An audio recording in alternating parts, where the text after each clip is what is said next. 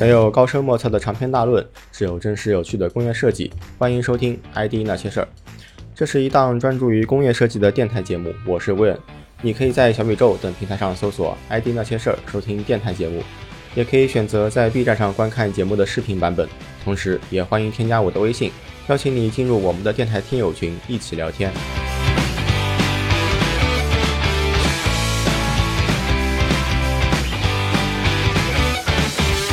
好了，开始我们今天的话题。在工业设计的漫长历史中，有无数的经典产品流传至今，但也有一些惊艳的设计，因为商业上的不成功，逐渐被人遗忘。本期节目，让我们探访那些消失的设计。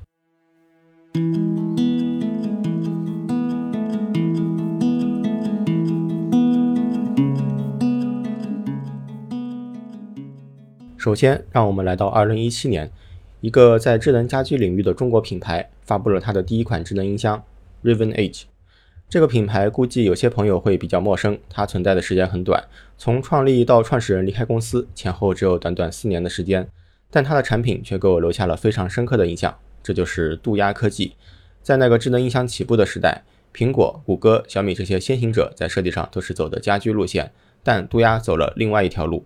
Raven H 的设计是由八层方片组成。最顶部的那块方片上有十九乘十九的灯阵，并且集成了一套基于触控板和灯光交互的操作逻辑。而顶部的这块方片也是可以拆卸的，拿下来可以作为遥控器使用，或者安装在它另外一款叫做 Ribbon 2的产品上作为交互中枢。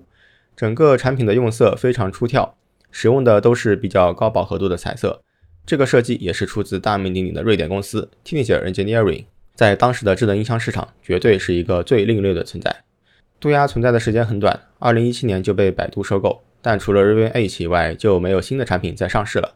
据说是因为它高端的产品定位在内部没能得到认可。而现在看来，百度之后也是选择了小度音箱这条更为亲民的产品策略。除了杜鸦发布会上预告的 Raven Q 和 Raven 2以外，它的官网当时还有一些其他智能家居产品的预告图，完全是相同的设计风格，只是我们再也没有机会见到这些产品了。杜鸦对自己的定位是高端智能家居。定价一六九九的智能音箱在当时还是很贵的，也有一些反馈说杜鸦的产品体验较为粗糙，这些问题或许可以在产品迭代中解决，但市场没有给杜鸦留下更多的时间。日本 H 这款音箱在二手市场上还可以买到，价格非常便宜，你甚至可以找到未开封的库存机，但它的智能语音功能因为服务器关闭已经不能再使用了，想体验的朋友可以买个回来感受一下。在那个智能家居还是风口的年代，曾经兴起过无数的初创品牌。而二八定律的存在，市场最终往往只会留下几个赢家。现如今的我们站在上帝视角，能看出杜鸦当时的种种问题。但如果身处于当时的环境下，能否连续做出正确的决策，仍然是一个非常大的挑战。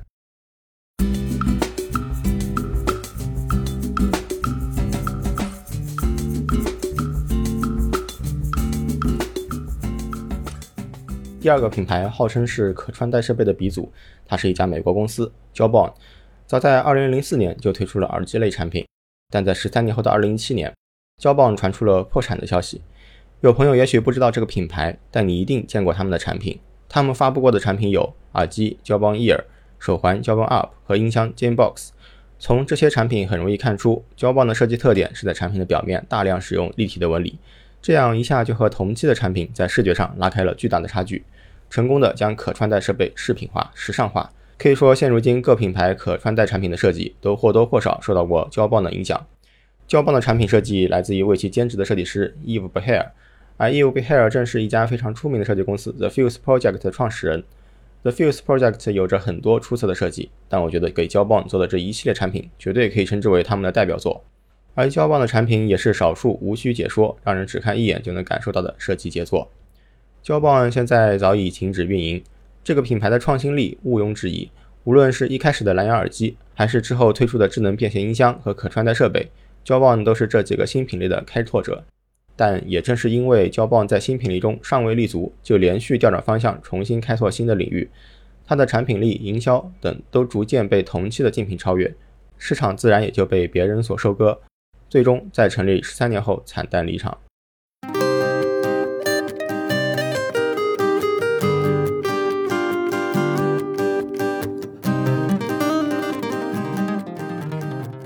提到智能产品，手机是一个绕不开的品类。在那个大屏开始干掉一切的年代，各大手机厂商还在做着最后的创新。一个俄罗斯的手机 Utaphone 2一夜之间登上了各大科技媒体头条。Utaphone 2主打的是正反双屏设计，而且背面的副屏是一个电子墨水屏。而被媒体们疯狂转发的原因是在 Utaphone 2的官图上，它电子墨水屏的那一面，不管是黑色款还是白色款，显示的内容都可以完美的融入机身中，这满足了人们对全面屏的执念。但是这张图其实是后期处理过的。如果你看过实物，你会发现屏幕显示区域和周边还是存在着很大的色差。虽然它的图片存在着一定欺骗性，但这个用电子墨水屏作为副屏的思路，在当时还是引起了不小的关注。可惜的是，这个看似美好的手机概念并没有打动大多数用户，电子墨水屏在手机上的探索也没能得到很好的结果。海信等品牌也相继推出过电子墨水屏的手机，但这仅满足于一小部分人的需求，始终没能展开成为一个完整的商业故事。而 Utaphone 这家公司在2019年推出第三代产品后，就申请了破产。新奇的产品定义在市场初期很容易博得关注，但最终能否收获用户的订单，就得看它是否能真正切中用户的要害了。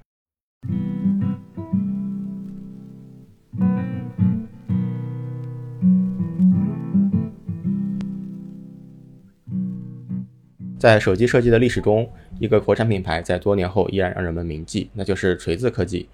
老罗的科技梦想虽然最终没能通过锤子实现，但锤子的设计能力从未掉线。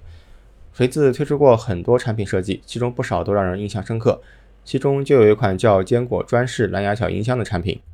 主体使用了一个立方体形态，配合一个让你忍不住去把玩的大圆盘来调节音量，精心调整的比例关系，克制的色彩，让这个简约方盒子的设计极其舒适。另外一个给我留下深刻印象的设计是坚果手机一代。虽然定位是低端入门机型，但锤子对 CMF 的良好控制，比如条纹的运用、复古色彩的搭配，让这个低端机看起来完全不低端，的确配得上漂亮的不像实力派这句广告语。在有限的成本内完成一个优秀的设计，这对设计师是一种挑战。锤子在坚果一代上做到了这点，而叫好不叫座，应该是锤子一路走来的写照。每次发布会上的阵阵尖叫，却没能换来漂亮的销售数据。即使有着优秀的设计和顶级的营销，在手机这片红海中，锤子作为一个新兴厂商，面对市场强势品牌的围殴，最后还是倒在了残酷的市场下。我永远忘不了老罗那场发布会上的哽咽，虽然他有很多争议，但他是一个真正热爱产品的人。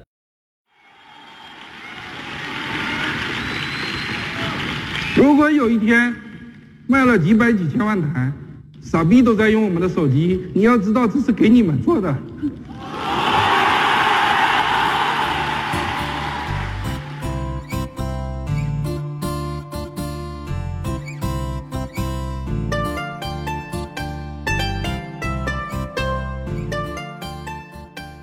下面要说的还是手机，但这次不是一个品牌了，而是一系列手机。它其实是一个设计项目，叫 AU Design Project，是从2001年到2015年之间，日本电信运营商 KDDI 发起的一组设计活动，联合了诸多设计师去做一些注重设计而不是性能的手机项目。这其中就有深泽直人马克纽森、草间弥生这些现在依然活跃的设计大师。AU Design Project 前后共有三十多款概念机型，也有二十多款量产机型上市。在量产机型中，比较广为人知的是深泽直人的 InfoBar 系列。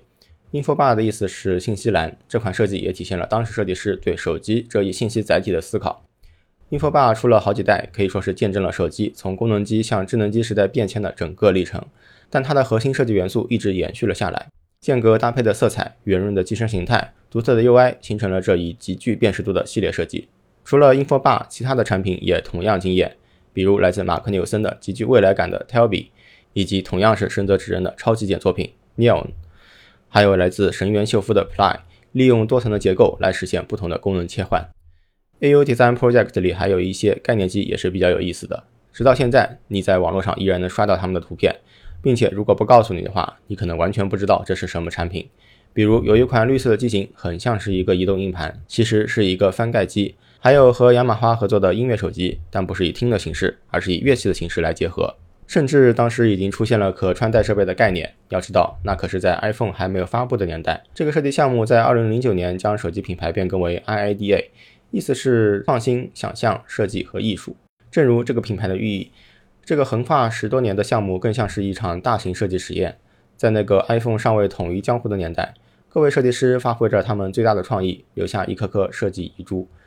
直到今天，很多手机设计依然能在这个项目中找到些许影子。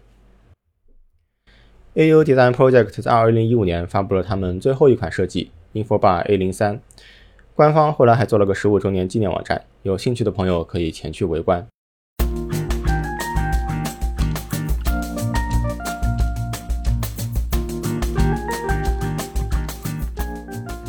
三 C 数码领域还有一个类目的产品已经基本消亡，现在也只是一个极其小众的存在，它就是音乐播放器。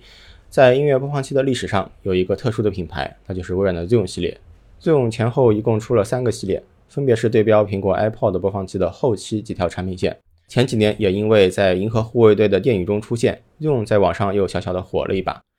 Zoom 的设计中规中矩，个人比较喜欢的是 Zoom HD，但它最有魅力的设计点还是它的 UI。这是微软第一个应用 Match UI 的实体产品。当时这套设计语言还没有以 Match 命名，但它已经能看到后期微软 Modern UI 以及现在的 Fluent Design System 的雏形。大范围的使用文字、简化信息的层级，在 Zoom 的 UI 上得到了很好的体现，并形成了一种独特的排版美感。Zoom 还配套有一个类似于 iTunes 的同步桌面端，同样是使用了这套 Match UI，即使放在十多年后的今天，现代感依然爆棚。而这套设计的评价却褒贬不一，我个人是非常的喜欢，但很多人也无法接受这种设计，甚至觉得这种界面太简陋了。的确，这套语言对设计功力要求非常高，如果对比例秩序掌握的不好，就会显得整体非常简陋凌乱，甚至看起来像是个交互稿。这从后来 Windows Phone 上早期那些众多粗制滥造的 App 上就能看出来。从销量上看，，Zoom 无疑是没能达到微软的预期。在二零零八年之后，微软就停止了 Zoom 新品的开发。一方面，微软并没能给出用户从 iPod 转向 Zoom 足够的理由；另一方面，微软可能也是在那个阶段看到了未来移动终端发展的方向，从而转变了产品重心。Zoom 虽然逝去，但它的灵魂核心那套惊艳的 Match UI 在现在的微软产品上依然保持着活力。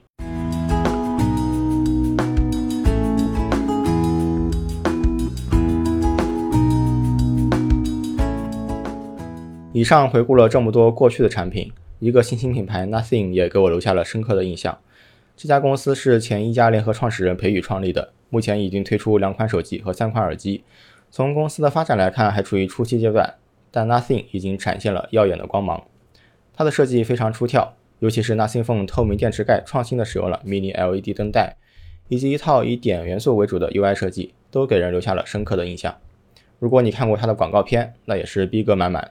而这套设计也是来自于开始提到的 Teenager Engineering。我之所以提这个品牌，是因为它和以上介绍的品牌有很多相似之处：设计前卫，敢于挑战，品牌有调性。我无法预测 Nothing 的未来，但我希望市场上能有更多的像 Nothing 这样的产品，也希望这个品牌可以一直走下去。毕竟它给现在沉闷的手机行业注入了新的活力。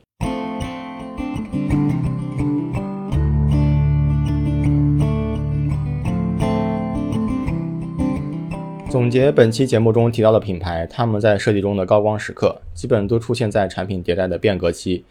这也验证了我的一个猜想：在大家还在摸索产品方向的阶段，设计的无限活力也得到了释放。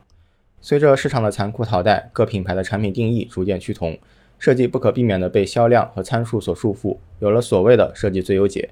因此，越来越多乏味、保守的设计成为了主流。或许这样做在商业上成功的几率更高，但那些前卫、极致、大胆的工业设计就逐渐被淹没在历史中了。作为商业活动中的一个参与者，我非常明白技术、营销、市场、供应链等等这些都会对产品和公司产生巨大的影响，而设计仅仅是产品生命周期中的一个环节。但作为一名设计师，我更希望能在这个行业中看到更多天才的设计。我不奢望他们都能转化为成功的商业故事。只希望他们在设计的历史长河中能留下一些印记。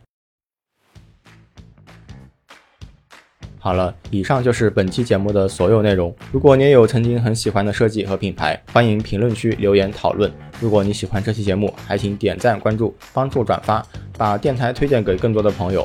除了播客，你也可以选择在 B 站上搜索 “ID 那些事儿”观看本期节目。视频版本有着更为丰富的图文参照。也欢迎添加我的微信，邀请你加入 ID 那些事儿的听友群，一起聊天，或者对电台提出建议和想法。我们下期再见。